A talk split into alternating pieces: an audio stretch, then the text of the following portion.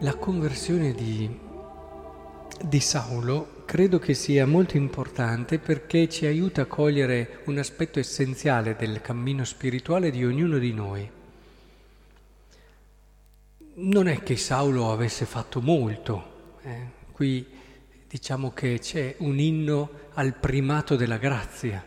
Saulo addirittura stava perseguitando i cristiani eh, non è che Saulo tutte le mattine pregasse con l'ufficio, poi adesso lo attualizzo, eh, facesse la sua meditazione, che facesse i corsi di esercizi spirituali, eh, si fosse impegnato per questo o per quell'altra cosa. No, se volessimo attualizzarlo, potrebbe essere una persona che si dà da fare per contrastare tutte quelle che sono idee come quella del cristianesimo ritenute nevrosi collettive, ritenute mh, mm, delle sette, delle cose che alla fine sviliscono l'uomo razionale, l'uomo che è fondato su se stesso.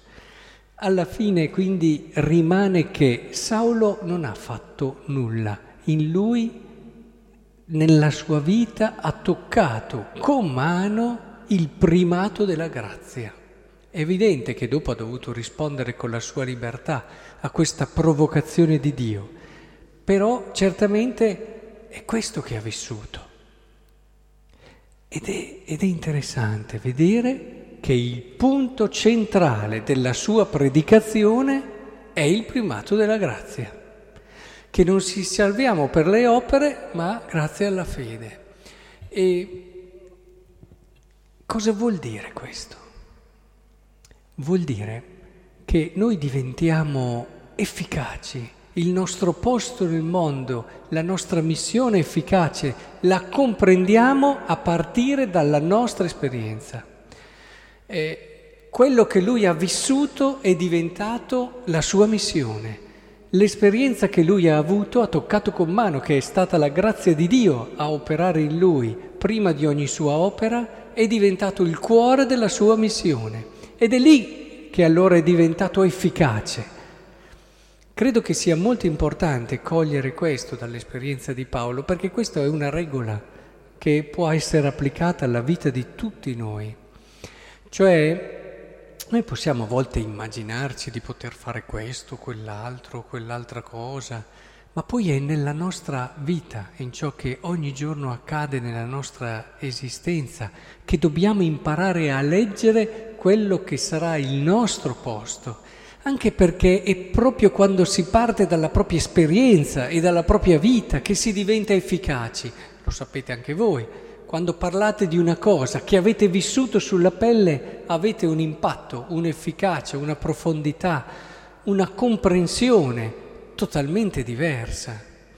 Ecco allora, l'aspetto credo importante è proprio riportare il cammino spirituale della persona alla sua esperienza, a quello che lui vive, a quello che gli accade ogni giorno e leggere lì, in tutto quello che ogni giorno sperimenta quello che è il senso profondo del suo esserci qui e della sua missione.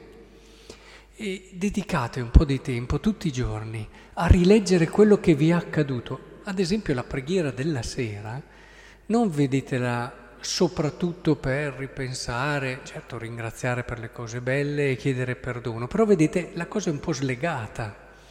E cercate di invece andare più in profondità eh, fate pure queste cose, ma soprattutto cercate di leggere in quello che vi è accaduto, eh, quello che è il vostro essere più profondo, quello che vi dice Dio, quello che vi vuol far comprendere il Signore, quella che diventerà poi la vostra missione sempre di più.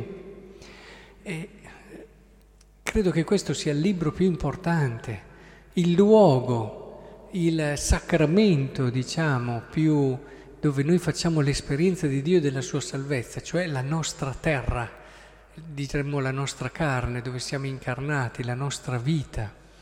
Quindi la preghiera, tutto il resto, e serve, come anche i sacramenti, non per darci una grazia chissà come al di fuori di illuminazione, ma perché noi riusciamo a leggere sempre di più in modo efficace, in modo vero quello che ci accade, che diventa un luogo privilegiato dove il Signore manifesta la sua grazia e la sua volontà su di noi.